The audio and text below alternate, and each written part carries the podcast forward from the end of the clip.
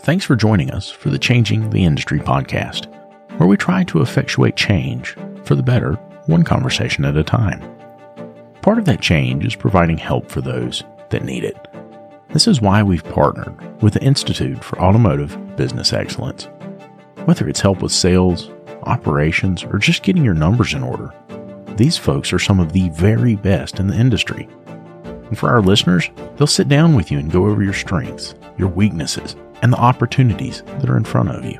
They'll create a customized plan for how to move forward, absolutely free. That's right, free. And if your plan includes one on one coaching, they can also help you with that. There's no hard sales pitch, no obligation, just honest help from honest people. So if that's something that you think could benefit you, make sure you click on the link in the show notes. And now, on to the show.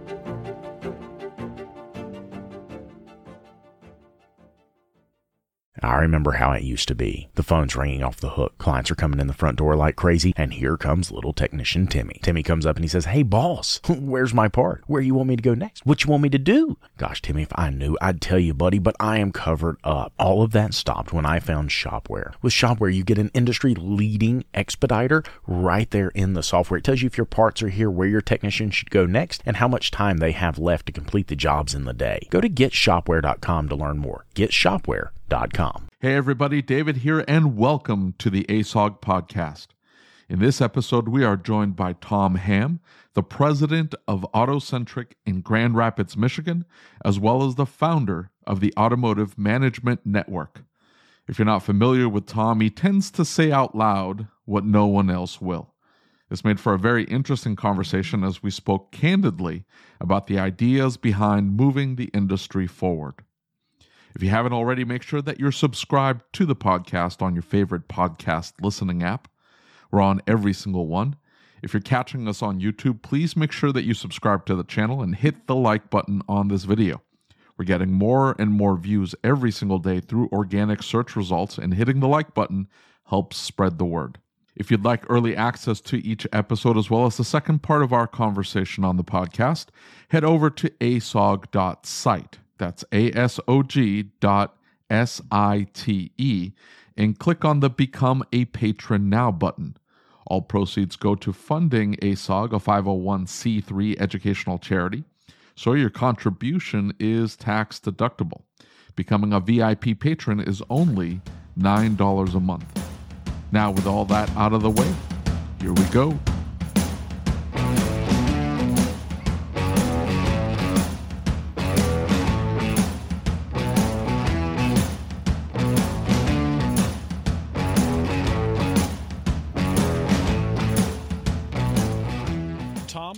Yes, sir. how's life?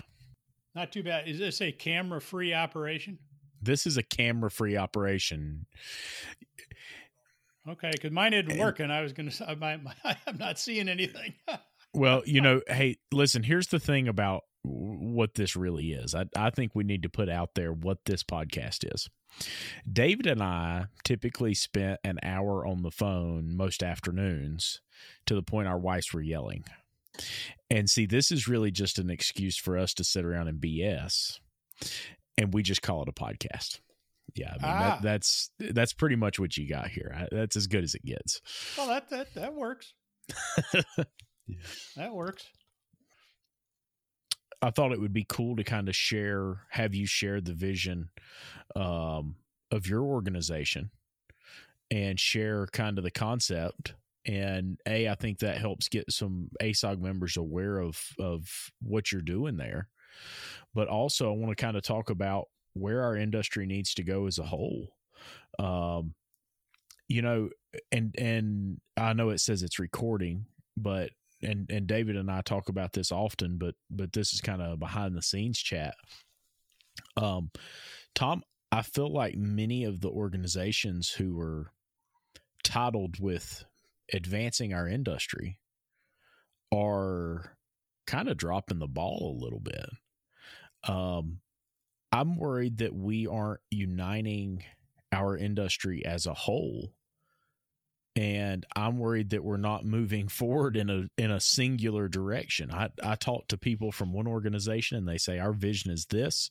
I talk to another organization, they say vision, what's that? Um, and I talk to another organization and they're going in a completely different direction. I really believe that we need to get ourselves moving in a singular direction. Yeah, I, I, I tell you, I, I uh, opened my first shop. I got my first uh, state of Michigan repair facility license in 1975. Um, and shortly after that, I joined ASA. Right. And uh, just like you say, a little inside baseball or behind the scenes type deal. Uh, it's it's the same now as it was 45 years ago. Right. It, right. It's not any different. Uh, you know, that's how it was then. And, uh, you know, you could almost make a political analogy. This is, uh, you know, the, the swamp operates to to keep the swamp going, and, and that's what the swamp does. And, I, and that doesn't mean people's intentions are bad, but that's just right. That's just what it is. Uh, and if, if you get too far outside the box, then you're seen as rocking the boat, and we really don't like that. And so, right, right, absolutely. absolutely. How are you going to avoid that, Lucas? Oh, I listen. I you know they don't like me in the first place. I'm already rocking the boat, so. Oh, I've I said a lot worse than that on air. I, I'm I'm I'm good with it. Yeah, well, I mean, I I think that the reality is is that uh, the the way that we avoid rocking a boat. The way that we bring about change is we get everybody talking on the same topic. We get them talking to the same tune. And I think that at some point we bring our industry together through connections right and and get these organizations and and you know i've i've heard i've talked to carm a little bit about the fact that the pave event is probably one of the first times many of these organizations have even thought about working together um but I also There's a similar looked, event going on about the same time. Right, right. I saw that. Um, okay. But I mean, I guess my thought is, is you know, th- we're more connected than we've ever been. Right, we've through Facebook, through other social Technology, media. Yeah, yeah, yeah sure. we're we're more connected than we've ever been, and I think if if we use membership sites or or groups like ASOG um, and like like yours or or however it be to talk about the issues that are really present in our industry and say look we want to have a, a consistent thing that we're trying to fix right? Is it the tech shortage? Is it this? Is it that? There's lots of things that need some attention in our industry. We have an image problem right? We've talked about ASE certification.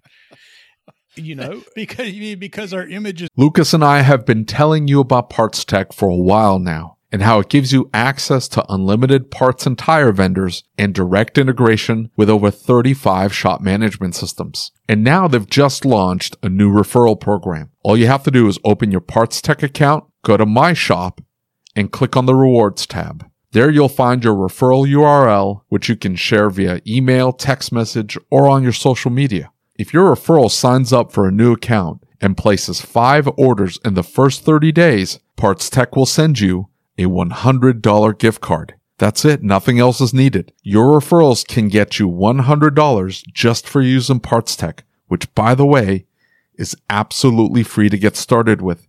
So if you're using PartsTech already, start sharing that referral link. And if you haven't signed up for PartsTech yet, what are you waiting for? Click on the link in the description or go to partstech.com forward slash podcast. That's partstech.com forward slash podcast. Hey, one more thing. If you find out that your shop management system doesn't integrate with PartsTech, it's time to upgrade. David and I use what we believe to be the very best system on the market, Shopware. With unmatched features like Parts GP Optimizer and DVX, which is their digital vehicle experience, Shopware really is way more than just a shop management software. With it, you'll be able to create an immersive and interactive experience for your client, setting you apart from everyone else using run of the mill software. Are you ready to upgrade? Click the link in the show notes to get started. It's accurate. We have a problem. well, okay, okay. valid, valid point. We, he's got you there, Lucas. Yeah, he's absolutely right. Right, he's got you there. it, it is as it is as valid. I, would like to point, point, out, Tom. Hold on, hold on, hold on, hold on, hold on. Tom, you are the first person that we've had on here that we've had a conversation about that didn't just make the assumption that everybody was altruistic. I, am telling that, you, everybody just yeah. makes the assumption like, oh, we're we're all honest, good, hardworking people, you know, doing the right thing 100 percent of the time, and people just don't understand what it is that we're doing out here. Uh, people just don't get it. How do we get them to understand? And that's that's how the conversation always goes. How do we yeah. get them to understand? Yeah, that, and Tom's the first one that goes, ah, it's accurate. Uh, Everybody's a dirtbag. Right. That that's kind of like customer education. The problem with that is a lot of customers don't want to be educated. No, they don't care. so what we do right. is we piss them off by trying to educate them. right. They want their car fixed. exactly. Right? They, they don't care about the car. They don't care about you know, and and and they're the ones that come into my shop and throw me the keys and say fix it. Exactly. Right?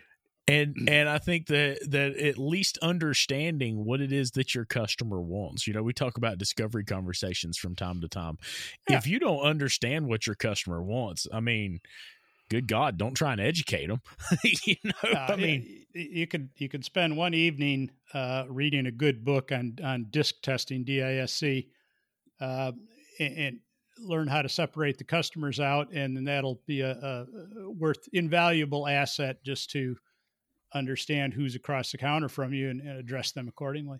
I agree. I agree 110%. So, um, let me ask you this then. Considering you brought up a very valid point that we have a industry image problem, literally, um, how do we fix it? Uh, I, I think you can. Uh, I think you can come up with a a set of reasonably high standards, right? And uh, and get get people to work towards that uh, with kind of a common goal. Uh, and it, ultimately, it's it's kind of a separation. There, there's not going to be unity among all shops because there's there's a couple of different, I mean, a lot of different, but there's there's kind of two different directions in the shops and there's the people who more or less want to be professional and those who don't.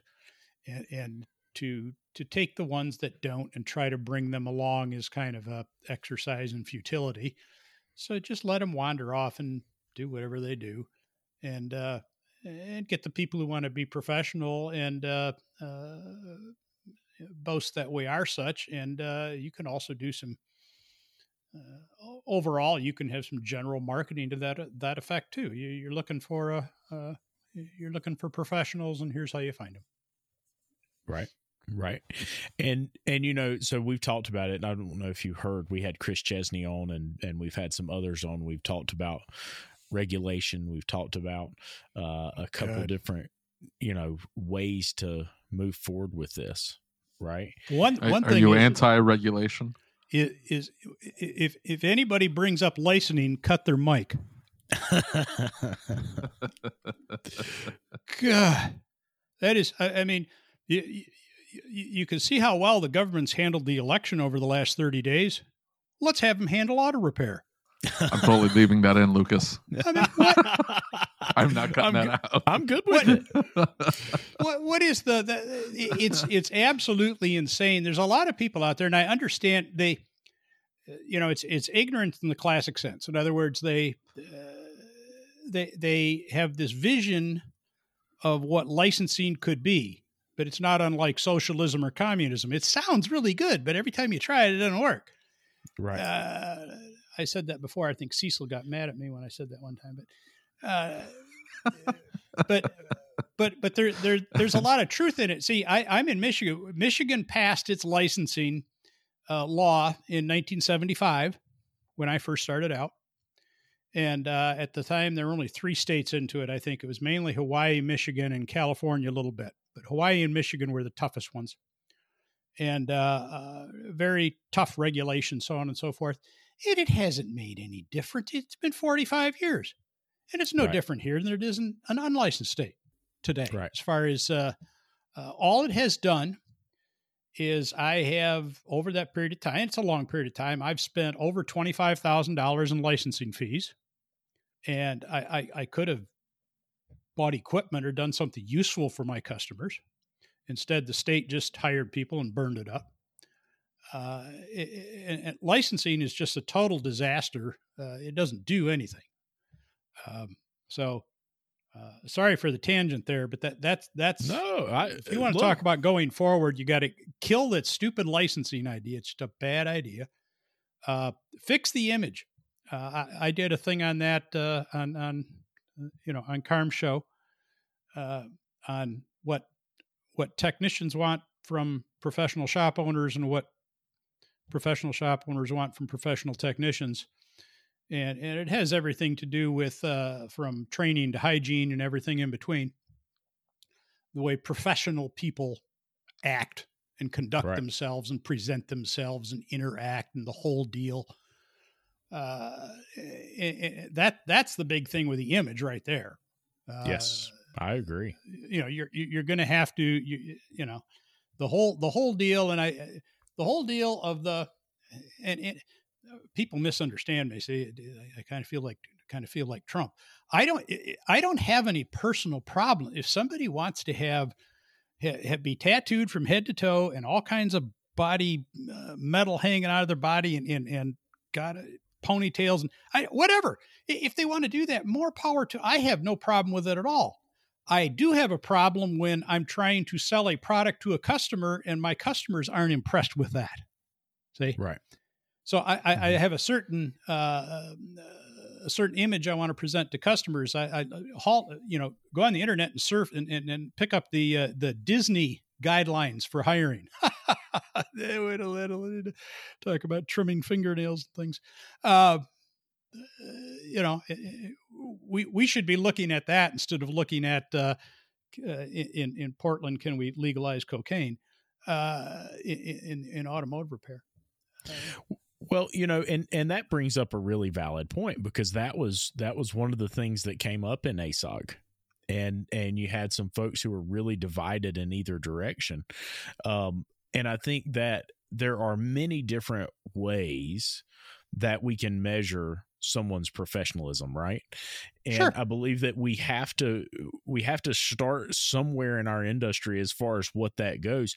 You, you know how do we begin to put that in place? And and you know for me personally um through standardization in the shop right? Policies, procedures, a way we do things. It's done the same way every single time. Everybody is aware of what's going on in the shop. We're communicating. And that's how we choose to bring that forward. Now, some of my guys, you know, I, I don't think I have anybody here right now that's tattooed. One of them's got a little bit longer hair, one of them has no hair. Um, he'll listen to this later and love that. Um, I mean, he does have hair, but it's, you know, one of those two foot wraparound deals. Um, sorry, Eric. What's wrong with that? What? Why are you knocking that? um, but I it looks my, good on some of them. Yeah, not this one.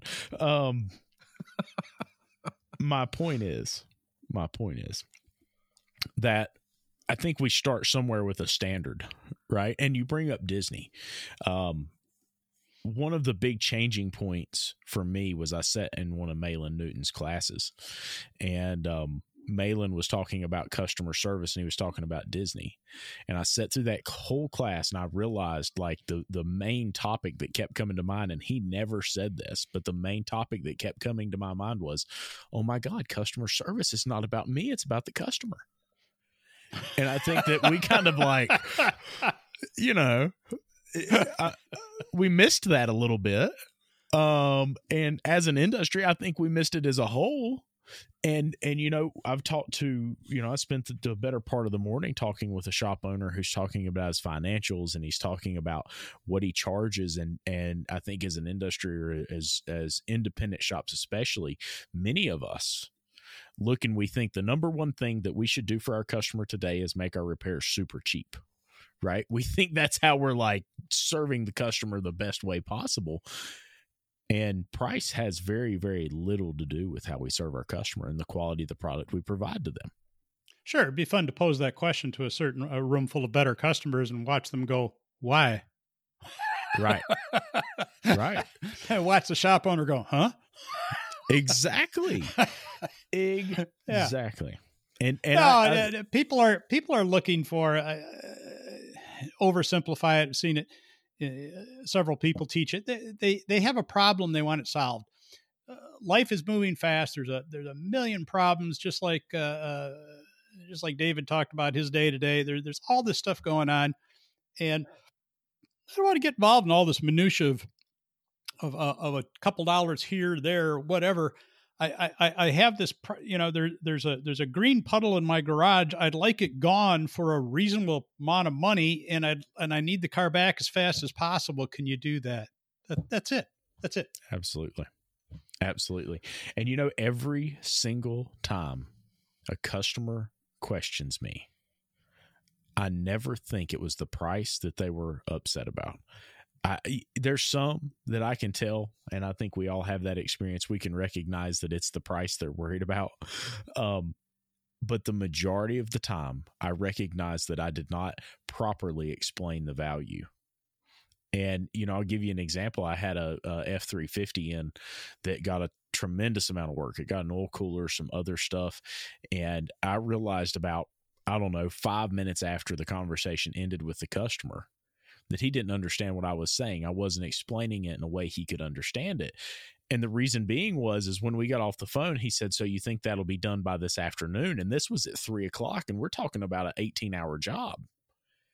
And I thought he didn't even he doesn't understand the magnitude of what we're talking about. He he's he can't see that in a in a time frame, right? He doesn't understand how in depth this is. I've not explained it clearly.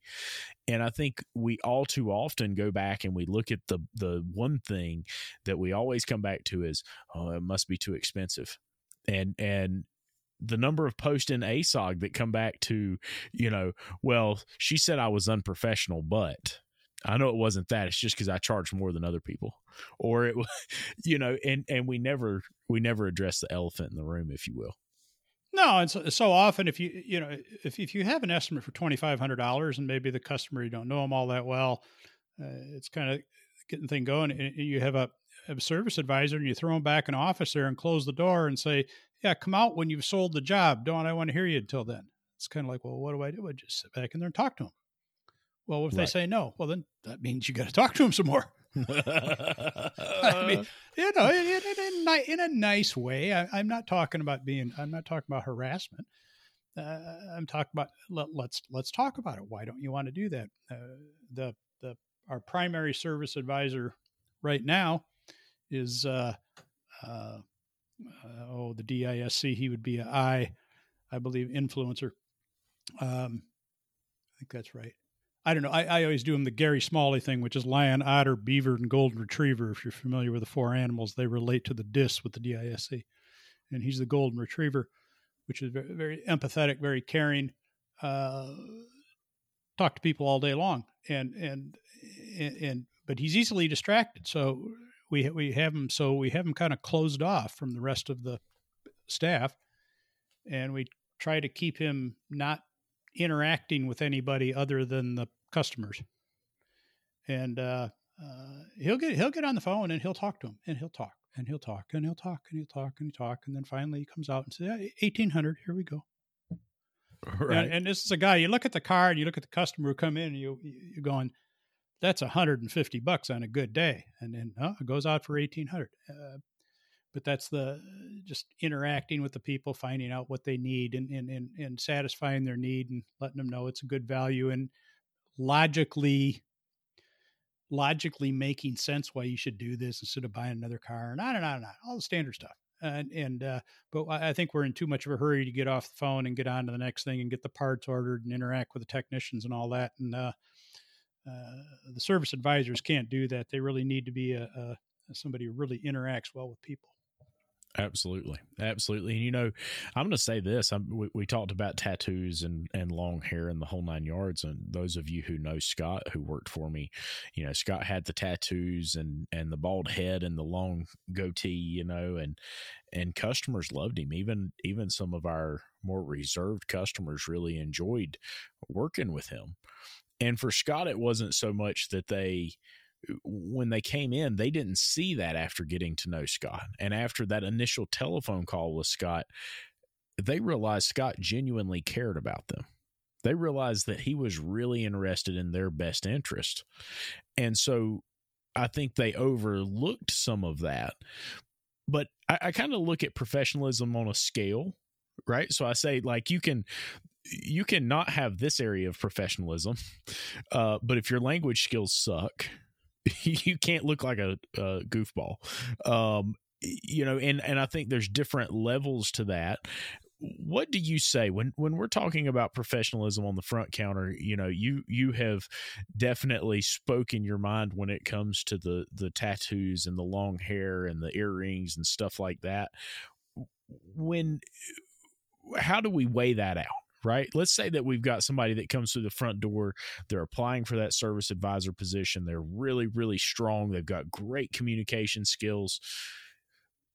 When do you say, hey, listen, I'm sorry it's not a good fit because of something like this? What are your thoughts on that? Tell them.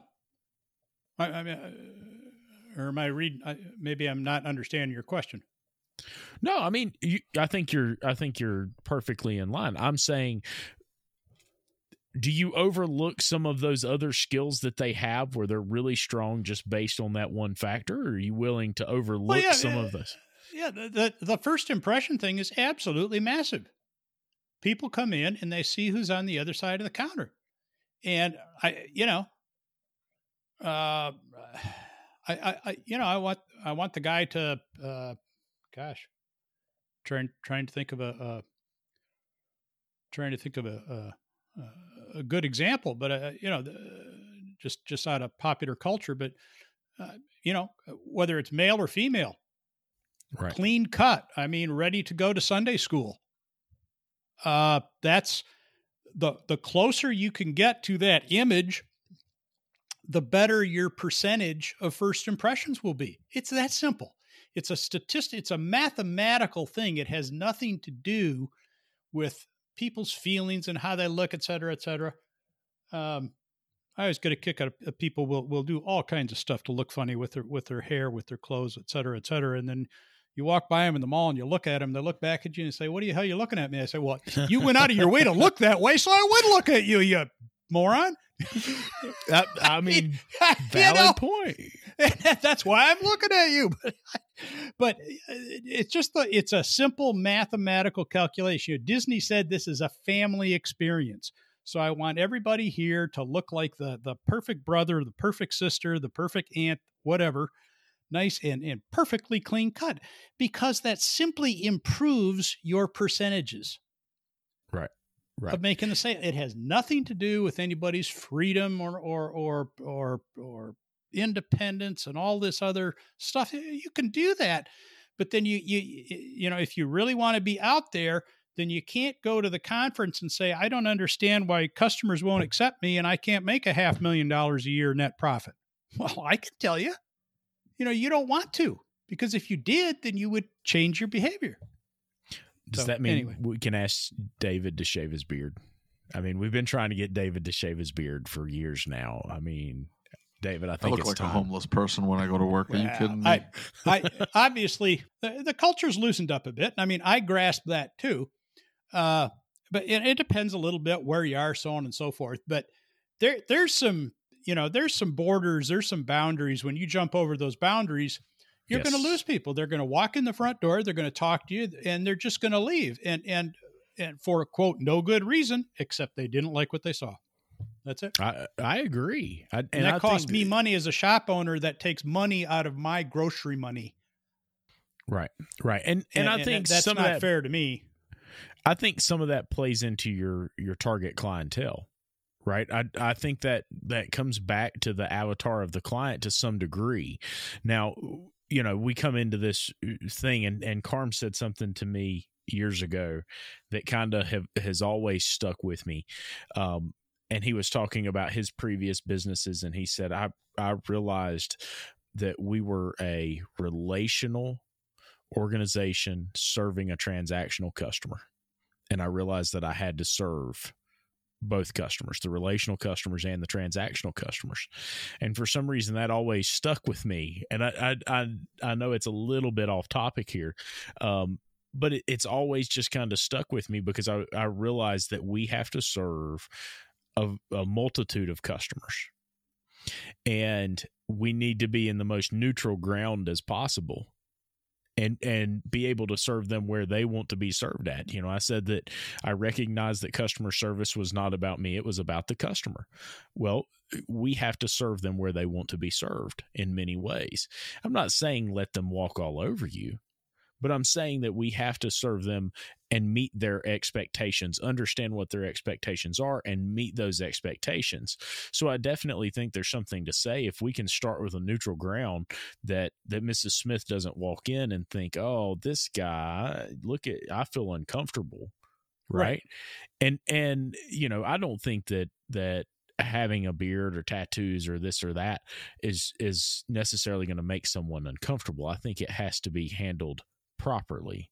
No, right? it, you, you, here's what you got to think about when you're gonna when you're gonna hire people, and this can be uh, whether you're hiring a service advisor, whether you're hiring a technician, whoever, is uh, I, I, would think for most of us, not maybe not everybody, but you know, if you talk about ideal target customers, well, if we take a a, a white collar guy, um, some kind of executive of one kind or another, uh, he's salary two, three, hundred grand a year, maybe more. Uh, nice house, nice cars, um, uh, nice family to go with it. Uh, you know, got his daughter a, a, a, a, really nice used car. That's whatever it is. It's it's twenty. It's a used car, but still 25, 30 grand. Nice nice used car. Um, you know, he hangs out at the country club. Uh, it's pretty pretty nice looking situation. And he has a 16 year old daughter, and her car has a noise. And he wants to be able to send her with that car down to your repair shop and go for a ride with one of your technicians to show the noise. And he wants to feel 100% confident and safe in that decision. Wouldn't we all? So if you look at your staff and you say, do, do you think that guy is going to feel comfortable with Fred out there looking at Fred and you go, hmm, I may have a problem. right. so that that's the kind of analogy I, I use. They say, ah, you know, people say, oh, well, I don't care about that customer, et cetera. Well, you, but you, you can't tell me you want to really make money and be highly profitable, highly successful, and not care about that customer because that's part of the way you get there. Amen. Uh, Amen. So this just goes back to the image thing. I, I have had this discussion with, for 40 years, uh, and it's just uh, you know it'll always be there. But I, I think uh, you know you go into the real ultra ultra successful shops. There's a certain look you'll see. I I agree. I I see it all the time. So, what are the other image problems you see with our industry? Yeah, it, it's applying this appearance is everything, which means appearance of the facility from a long distance down the road to pulling in the parking lot to the parking lot to the landscaping to the building, uh, uh you know, to the uniform. It's all the visuals, all the visuals, not most of them. It's everything. It's every visual thing has a uh has a value to it um, are you asking about something beyond that? Well, so I, I, I guess my question is if if we want to fix our industry, right? Let, let's have this pipe dream that there's something we could do, right? Whether it be ASOG through your website, through uh, this podcast, if there were three things that we could do to improve our industry tomorrow, if every shop owner listening took action, what would those three things be? What would be the big thing that you think would make the biggest difference in our industry? See, if I went back in time a few years, I'd, I'd think of a George Witt class where he said paint, soap, and lights. Right. um, there, there's, there's the, uh, there's the image of the people. There's the image of all the other stuff and how it looks. Um, hmm. I wasn't given this a topic ahead of time, so I didn't have a lot of time to dwell and think about this. And, and well, that's and the whole point, really right? Witty answer. Yeah, we, we like to put people on the spot, make them as uncomfortable as possible. Makes for a good podcast. It really does. I, you know, it, it's it, it's it, it it it sounds it, it's oversimplifying it, but we kind of come back. I, I see myself coming back to Disney again, or or you could also take a well-run McDonald's. It's fast, it's clean, it's reasonably priced. Uh, it's responsive. It's efficient. Um, yeah. I, I, I think got all your are, answers, Lucas. What else do you want out of the guy? Don't beat him up over it. No, no, no. That, that's good. I'm glad that you're. I, I, am thinking as we're talking here, but. Uh, uh, so I'm gonna I'm gonna throw you a juxtaposition here because uh, you you take somebody. Are you familiar with Juke Automotive in Austin? No, I'm not. So I was in the same uh, uh, consultancy group uh, as Juke, and he was. Uh, they used him as sort of the end all be all. Like, if you go through our entire program, you could be a Juke Automotive as well. Okay. Uh, the the guy is um, he looks like Austin, Texas. When you think of Austin, Texas, that's what he looks like, and cool. that's what his shop looks like, and that's what his employees look like. Um, where y- you could take another shop, the same look, maybe not as polished. I wouldn't even call it polished. It's it's uh, eclectic. I, I don't I, I don't even know. It's it's um it's well thought out. His, his look, his setup, you know, the way his employees look, the logo, er, everything seems cohesive and, and, thought out and reflective of his personality. But you could take a, a shop um, somewhere else in a different area, and maybe they're serving people like people you would meet in Austin, maybe not, but uh, you would take an owner that looks like um, the owner of Juke Automotive, and they may not be as successful as Juke Auto's been. Um, uh, where do you think the the difference lays? Because if you think of the Disney image, and you're absolutely right, I went through Disney training as well, and you should see their manual. I mean, they've got the smallest detail lined out. So what you can look like, what you you can have tattoos, you just got to be covered up. Mm-hmm. Um, you're not going to walk into Disney with gauges uh, or you know scruffy facial hair. Like, that's not going to happen. We were you, down you there last week. We, we, were down there last week. We could not get in because they were full. Yeah, I, I, we, we we tried to get in. We could we could not get in. Yeah, and so, so uh, lots of people go go there, but if you looking at the Disney position or the Disney look, mm-hmm. um, it, they don't look anything like that. So I mean, how, how would you explain that? So uh, th- that's going to be the the pushback. Everybody's going to listen to this and they're going to say, um, "Well, look at Juke Auto," or you know, you got into it with I think David Friend and somebody else way back on ASOG because you called out facial hair. I, I have a beard, right? Whatever. I didn't take any offense to it, but these other guys, they got really upset that you and, called out facial hair. And let's be and, completely clear here, David. If you didn't have a beard, I I don't think anybody. I didn't always have a beard. I know, but I am just saying, like you know, you've put on a few pounds, and you know, taking the beard. I've always my- been a chunky guy. Now, don't distract. Don't distract. L- listen, listen. Don't distract so so the pushback's going to be uh, the pushback's going to be they're going to say look at uh, because the, you take a David Friend who's got tattoos all over his arms uh, or big beard, lots of facial hair, and he, he's very successful. And he's going to be like, uh, you don't know what you're talking about. Look at me, or look at a Juke Auto. So, well, yeah, what, just uh, you know, so is Gas Monkey, right? Yeah, exactly. Okay. That, that's the look, also. okay, but but see, it's it's part of the uh, see. In your case, you're talking about something that's a little bit specialized. It's almost part of the shtick, you might say. It, it, it's it's kind of unique, and it, it's part of the the brand or whatever that makes it somewhat unique. But when you get to the fundamentals of being on time, of being, I'll bet the place isn't dirty. I mean, it, it may be different, but dirty is not cool. Uh, late yeah. is not cool. Inefficient is not cool.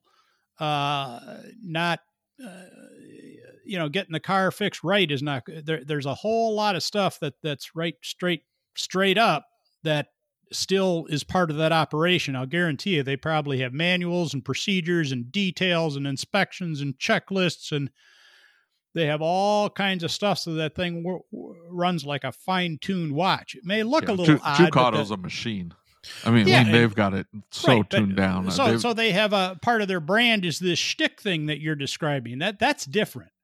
You know that that that's different. Right, and just see, so everybody understands, and that's switches. my point. Yeah, yeah. Uh, I think that, that just so everybody understands, he's. I think Tom, you're not specifically picking on tattoos or gauges or facial hair or whatever, right? No, because if you if if you uh, I I could probably make an argument that if you took all this, if you took the whole deal of of uh, uh, a range of uh, you know all these all these funky looking things if you're going to open a shop in downtown San Francisco those might be prerequisites to doing that you know to to to to to look like you belong there to your part of the community. If you came in there and you look like Disney, they might not trust you. But that's unique. Eh, everybody thinks, eh, you know, they're, they're okay. There's one out of ten thousand shops in downtown San Francisco, and, and there's there's there's some in Texas that have a certain shtick. But generally, we're talking about th- this is one thing that bugs me with our culture nowadays is everybody wants to talk about the exceptions. Nobody wants to talk about the ninety five percent let's just talk about the 5%, which is kind That's of insane. Why do we do that? Why don't we talk about the 95% the the 5% of the people can learn to go along? I mean, that's the way it ought to be. Yeah, well, it stands out. That's what you notice. You notice yeah. the exceptions. Well, the rest of it, it just is noise. If, if it stands out good, that's a good thing, but usually it does not because it does that. But, uh, you know, I, I challenge people to, you know, go to the shops that, uh, you know, go to the 10 or 12 bay shop that's doing three or four million dollars a year, and the guy has a net income of a half a million dollars, and go take a look. That's all. Don't listen to me. Just go hang out at his shop and see what it's like. I, I can agree with that. So moving on the back to the topic that we were supposed to talk about. What? What? This is the topic. What is the what topic we're about? supposed to? T- I still. There I mean, is no topic. That's the point. There's oh. no topic, Lucas. What are you talking about? There's no topic. Sorry. Well, it's let's listen to Tom Ham rant. Oh, God. so just poke the bear. What else can okay. we can That's we get him okay. ranting about? so this well, you want to uh, here. Oh, okay. Let's talk about the election some I'll more. wander. Well, no, you're closer than you think. I, I, I'll tell you what.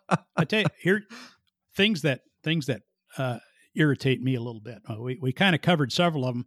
I'll give you another one. It's kind of an off the wall type thing. I am I, I have been frustrated for four years now on how I talk to people, and I'm trying to be completely serious, and they don't take me seriously.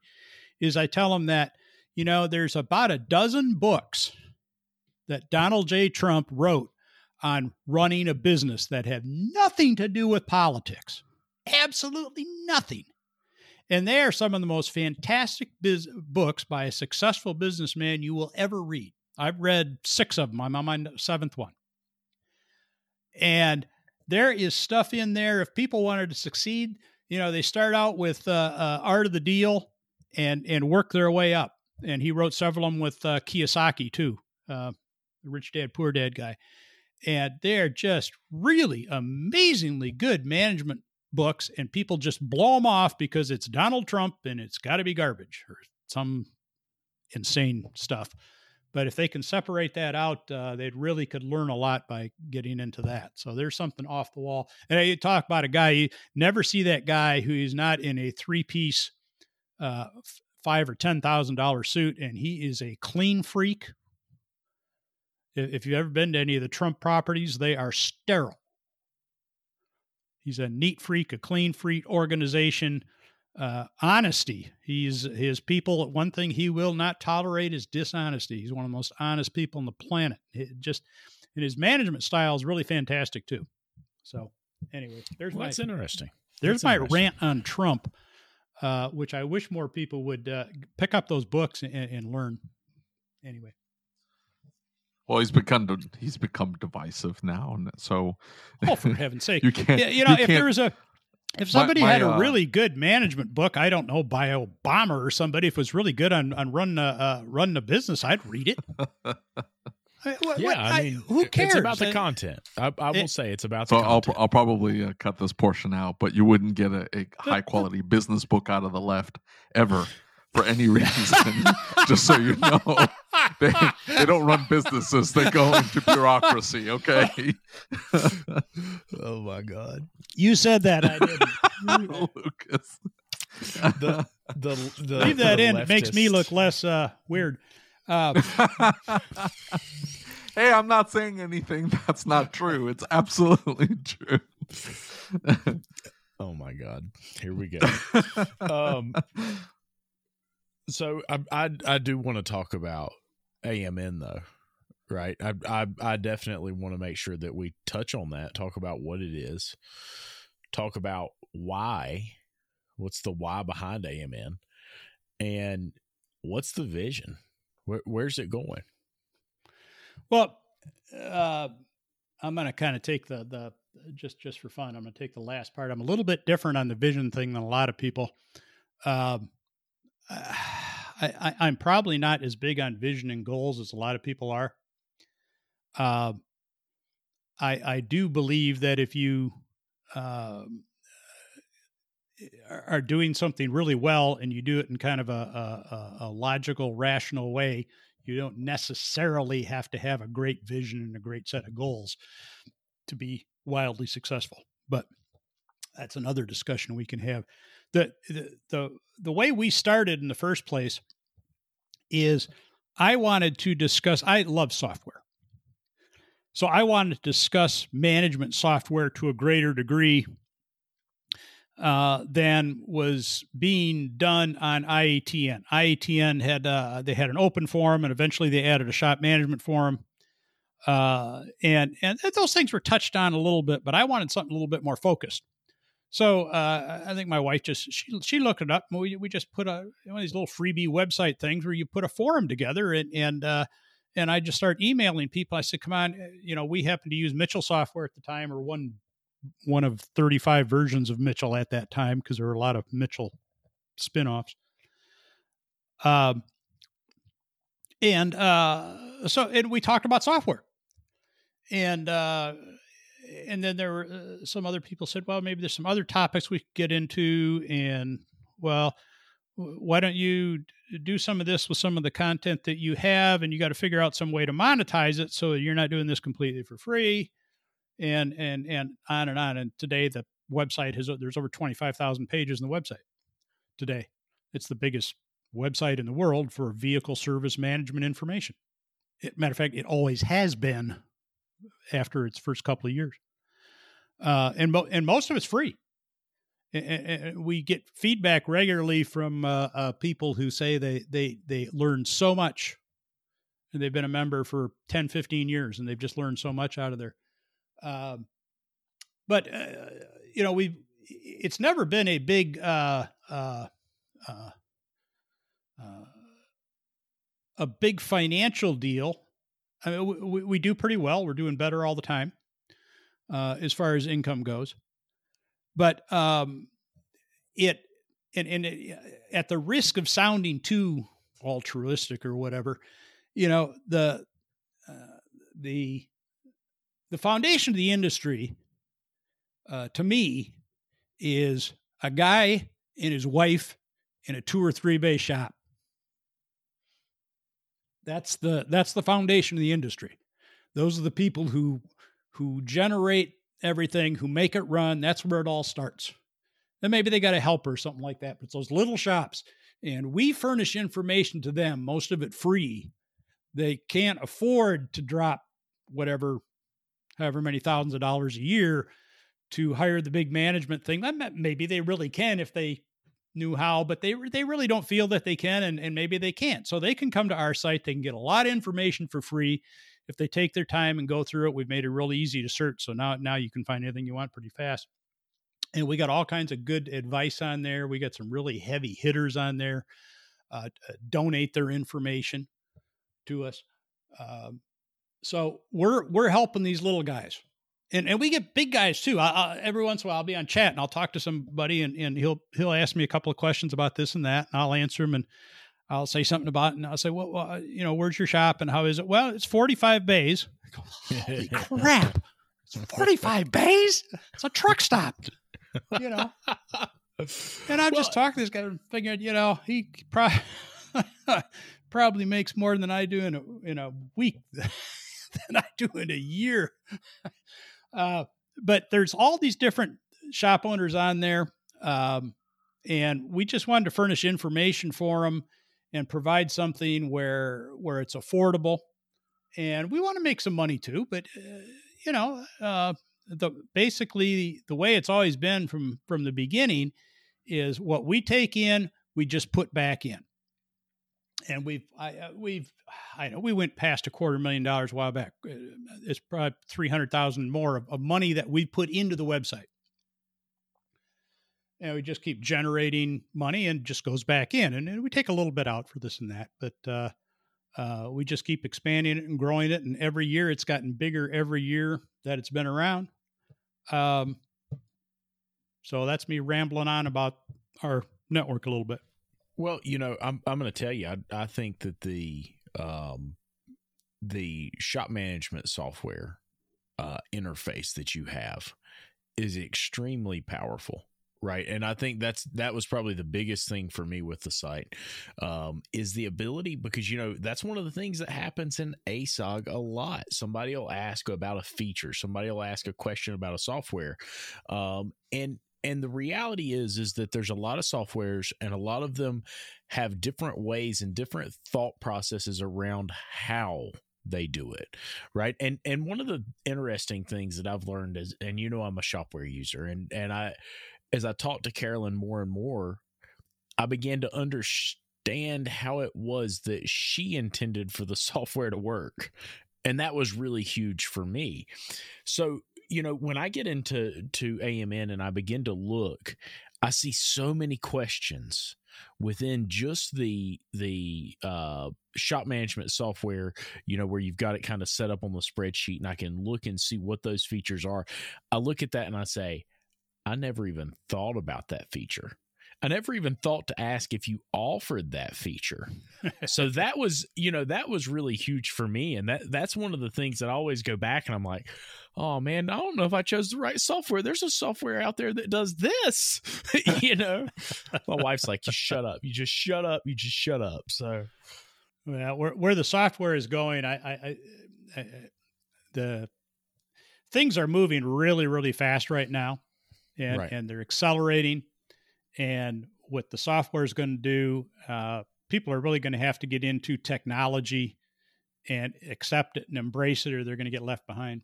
What What's the one piece of advice? So let's say that we've got a shop owner that's listening, and he says, "Hey, I'm I'm gonna," he or she says, "I am going to switch." shop management softwares. I mean, if, uh, if I hear one more person say I have Mitchell, I, I don't even know what I'm going to do. Um, what is the piece of advice you would give them? What what shopping advice do you have for somebody that's on the verge of switching management softwares? What would you say?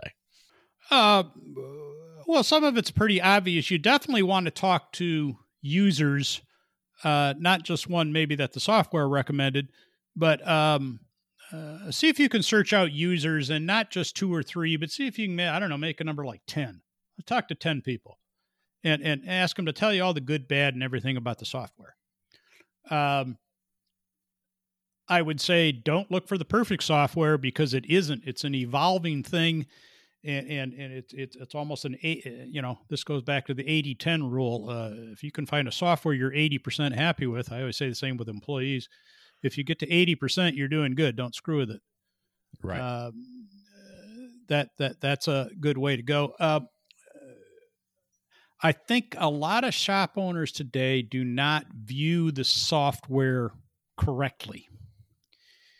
By that, I mean the software is the hub of the operation. Everything revolves around the software. Um, or should be plugged into and revolve around the software. Now, and also, you shouldn't be serving the software. The software should be serving you. There's so, there's softwares that are way too complex to use. Right. Um, right. The the software that we use now, uh, uh, I mean, the the technicians do use it. Uh, it, you know, not as much as a service advisor and so on. But the nice thing about technicians is, uh, uh last, not the last technician, but the, the the last technician that we still have, I should say uh, when we hired him and got him into the software and and uh, uh, we checked with him on how's it coming as far as the learning and he said yeah i had it pretty well done by by noon i had it by lunchtime i had it pretty well down right well, you know, as opposed to so many softwares where well we're about three months into it and i think we're starting to learn it you know, it might be too complex. Hey, I you know that's a really valid point. So when I started looking at software, I, I talked to David a little bit, and I said, "Hey, you know, what do you recommend?" And and I said, "I'm looking at these options," and he said, "You need to really think about onboarding." And I said, Why is that? He said, Because you always talk about how you hate training people. And he's like, If you hate training people, why would you go get the most advanced software on the market that has all these bells and whistles and spots you can click and all these things that you can do? Because it's going to be really tough to onboard somebody. And I thought, oh, I never even thought about that. You know, that's that's a very valid point. Um, so, well, I, I think what what a lot of people don't realize is, uh, the how really good software what really really good software does is it takes something that you now spend a fair amount of time on it's fairly complex and it completely automates it. And what i mean by completely automates it is you forget that the process even exists because it all occurs in the background in milliseconds without you doing anything. Yep. Absolutely. Well and and you know when we so when we made the switch, um, we had some workflow problems in the shop, and uh, my shop coach came down for the weekend, and we sat around the shop and we talked about and and went over how we were doing it now, and uh, and he said, "Why don't you send Carolyn a message and see if she can spend a few minutes with us talking about her." thought process on how Shop-Ware was supposed to work. I said, I, that's a good idea and and in an hour and 45 minutes i had a whole new appreciation for how Shop-Ware did what Shop-Ware did right? And hmm. and this isn't a plug for Shop-Ware. It's just uh, that's what i use. So it, it's the the the uh, experience i can i can share. And so in that process all of a sudden we found ourselves saying we could implement a little bit of her thought process and how the shop works right? We can change a little bit of the workflow in the shop to work around the software, like you said, because the the the software becomes kind of the hub of the shop. It becomes the center, and it it just made things tremendously smoother for us because we had this whole new understanding of how she envisioned the software working. And and you know i think there's a lot of softwares you can do that with. You can do that with Tekmetric. You can do that with Shop-Ware. And and we're you know as a connected society, we're more connected to those people who have that information and can help us through that. So I think that's a really awesome thing about where we we're at right now. Um, but you know, I, I think you're 100% right. The the software is the hub of the shop, and it's very important we build our workflow around that and understand how they uh, envision that workflow working. And, and, a lot of times that can be done even with a lot a lot of times people say, well, I, have got to go software shopping. And, and sometimes the answer is, well, not necessarily. Maybe you're not losing, maybe you're not using the software you have properly. Right. Uh, maybe you just need to learn to use it more efficiently and and and blow out certain features of it that are just wasting your time and use more primary features um, you know uh, maybe maybe what you've got is pretty good. You just need a little training, a little learning, and, and just uh, refocusing on what you have. Right. Absolutely. And and you know, to those who just want to switch just to switch, it is not easy. I, I mean, you you know, one one switch is about all it takes for you to realize. I hope I made the right decision because I'm not willing to do it again. you know. I've got a, I've got a buddy of mine not too far from here, uh, Greg, and I won't I won't mention the name of your shop, Greg, your last name, so they figure out who you are. But uh, hey, he's been around. I think uh, oh gosh, I'm going to say 15 years, and uh, he's on his 10th or 12th software. Oh my god. oh my! god. I couldn't. I'm gonna tell you right now, that'd be it for me. I'd just go out of business. I couldn't do it. I couldn't do it. No so, way. So I tell people if you want a second opinion, call Greg. He's probably used it. I, I, Greg, I'm sorry. That's tough. Um, I. Uh, he's happy now. He's got one he's had for about three years now, and he's happy. So I think oh he finally settled down. Well, you know, I I did a trial on a piece of software one time and uh, the sales rep came out and he said, "Man, you're going to really love this software. It's one of the best softwares out there." I'm not going to tell you what what it was. You'll you'll figure it out, I'm sure. And uh, he opened up his laptop and he said, "Now this links with your local part vendor that that you know you're affiliated with. It works really well, and and all you got to do is is you know it's very fast." And he opens up his computer and he says, "Well, let's order." while it loads and um and a few minutes later, he said, "Oh man, my computer crashed." And he reboots his computer and he he pulls it up and he he said, "Oh, uh, you know, guys, I'm I'm not so sure that uh, I'm thinking something's wrong with my computer. This software and and every time he's getting blue screens and all this stuff every time he opened the software." And I said, "If the sales rep can't even get it to load on his computer." I think I'm good. I think I'll pass. And uh, so I'm, I'm, really happy. And, and, you know, that was one of the places I, I saw some comments about that software on AMN and, and learned a lot about it before we made that decision because that software was free. Um, and I'm sure it would have cost me fifty thousand dollars just trying to keep it working. So I, am gonna throw. I'll throw out a couple of quick pieces of information since we since we seem to be wandering all over the place and it seems to be okay that the boundaries seem yeah, fairly of course. wide. Uh, for one question to ask, and it's it's a little bit of an off the wall question until you get bit, and then you'll wish you would have asked it. And that's uh, okay, Mr. Software Salesman or, or company or whoever you are that wants to sell me this software. If I have your software for a period of time and I decide to switch, can I have my history? Oh, that's a big one. Because there's at least two companies I know of out there. They'll say, sure, you can have your history. You have to remain subscribed, though. So you're going to have to continue to pay us your monthly fee to be able to see it. Yep. Yep. That's, Otherwise, it's ours. That's a rough one. That's a rough one. And there's, and I, there's at least two companies out there that do it. And they're, uh, uh, uh, you know, I consider them unscrupulous I'm not going to name them because I don't want to get sued. But uh, you know that that's one question to ask. Uh, another completely unrelated question, since we, uh, you know, if, if, people tune in here looking for advice, if you want to, your your next budget and spending, if you haven't already done this at your shop, and this would be every computer in your building, and if you have computers at home with a remote office, say the same thing. Go on the internet and look up how do I check, how do I find out what kind of uh, drive my computer has. It's relatively simple, simple process to do. And what you're looking for is you're looking to see whether it's an SSD, a solid state mm-hmm. drive.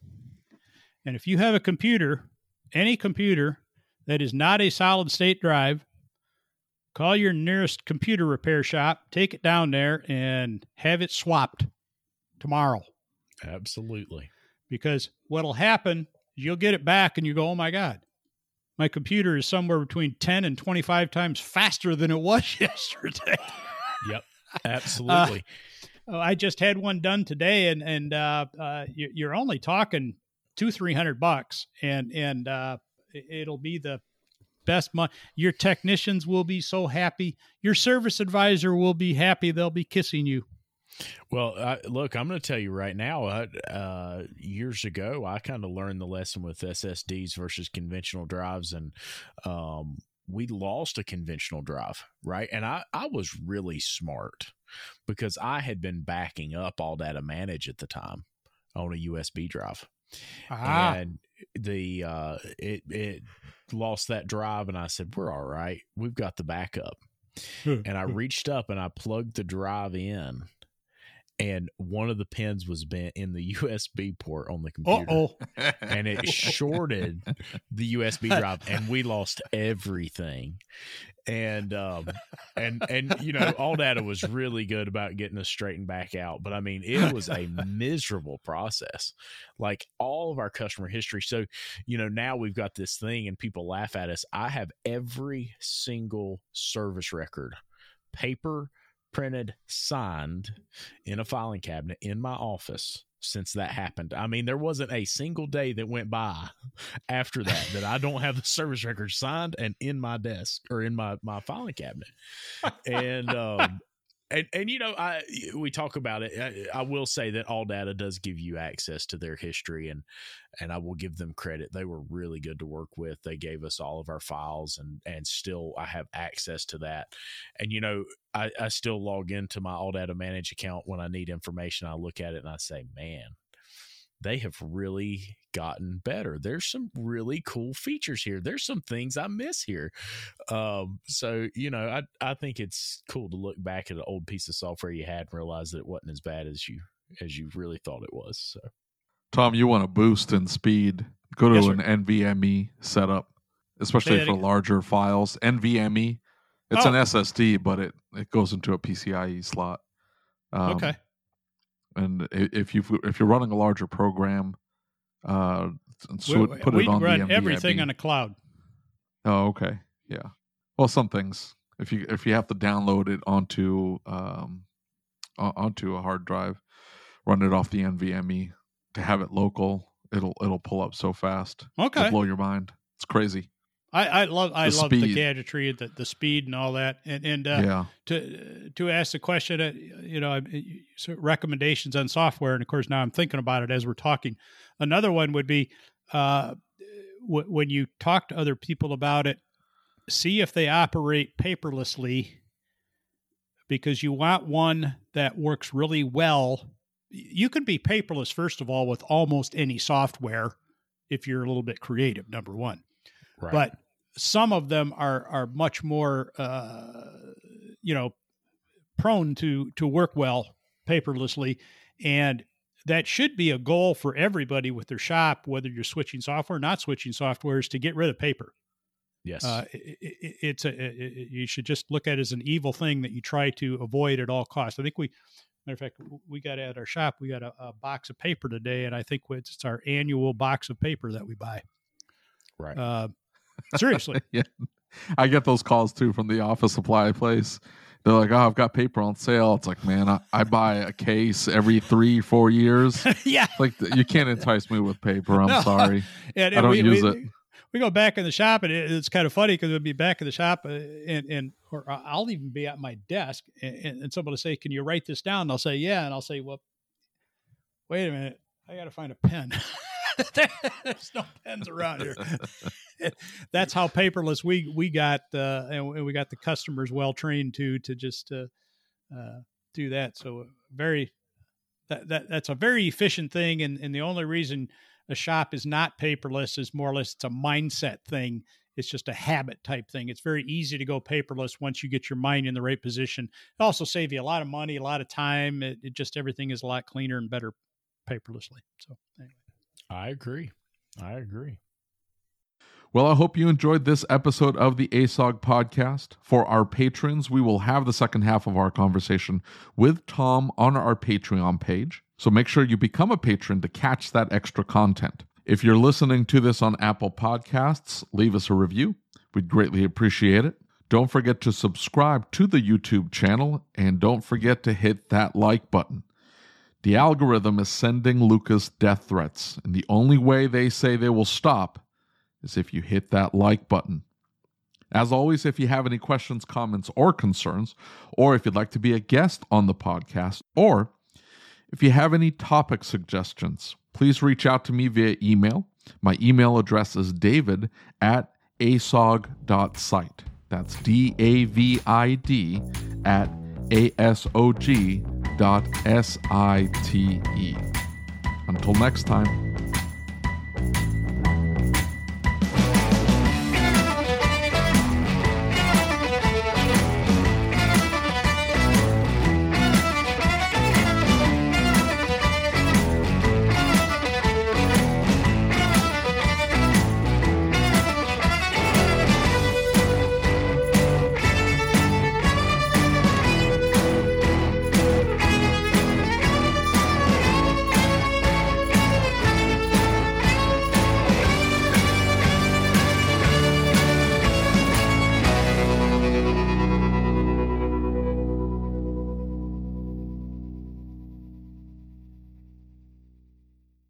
I hope you enjoyed this episode of the ASOG podcast.